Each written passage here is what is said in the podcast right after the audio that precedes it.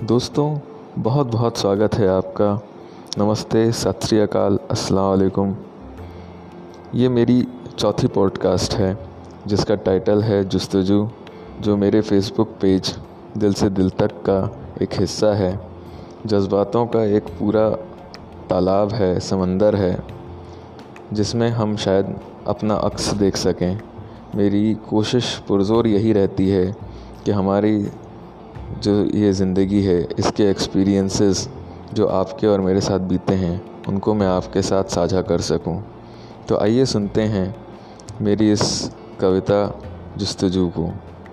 उम्मीद है आपको पसंद आए। बस आपकी छोटी सी अप्रिसिएशन ही मेरे लिए बहुत है। एक जस्तजू है, उम्मीद सी। एक खुमारी है, आवारी सी। मोहताज किसके दीदार का? मैं पंछी नहीं किसी दरो दीवार का। मेरी अंगड़ाई एक तन्हाई है, तसव्वुर में उसकी रहनुमाई है। अल्हड़पन अब दूर तक नहीं, बिखरे ख्वाब मिलते अब कहीं कहीं। बोलता अंधेरा, अब शोर मचाता हर पल। मैं आज भी हूँ वहीं, जहाँ था कल।